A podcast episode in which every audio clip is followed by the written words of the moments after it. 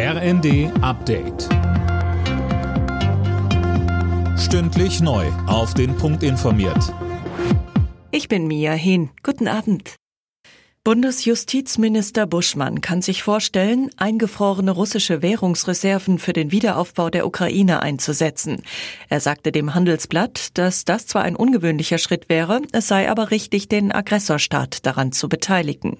Auf dem Weltwirtschaftsgipfel in Davos hat Kanzler Scholz Russlands Präsidenten Putin Imperialismus vorgeworfen und bekräftigt, dass Deutschland unabhängig von russischer Energie werden will. Wir machen Deutschland und Europa unabhängig von Energieimporten aus Russland. Mit Blick auf Kohle ist das im Herbst bereits beschlossene Sache. Den Ausstieg aus russischem Öl wollen wir bis zum Jahresende erreichen. Und auch beim Gas arbeiten wir mit Hochdruck an der Unabhängigkeit von Russland.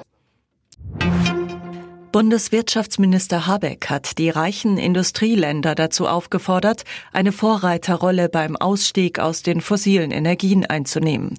Ein starkes Signal der G7 könnte andere Länder zum Mitmachen ermuntern, sagte Habeck zum Auftakt des Treffens der G7 Energie-, Klima- und Umweltminister in Berlin. Drei Bürgerrechtlerinnen aus Belarus sind in Aachen mit dem renommierten Karlspreis ausgezeichnet worden. Svetlana Tichanowskaja, Veronika Zepkalo und Maria Kolesnikova haben sich unter schwierigsten politischen Bedingungen für Menschenrechte und Frieden eingesetzt, hieß es zur Begründung. Bei der Eishockey-WM in Finnland ist für das deutsche Team nach dem Viertelfinale Schluss. Die Mannschaft unterlag Tschechien mit 1 zu 4. Alle Nachrichten auf rnd.de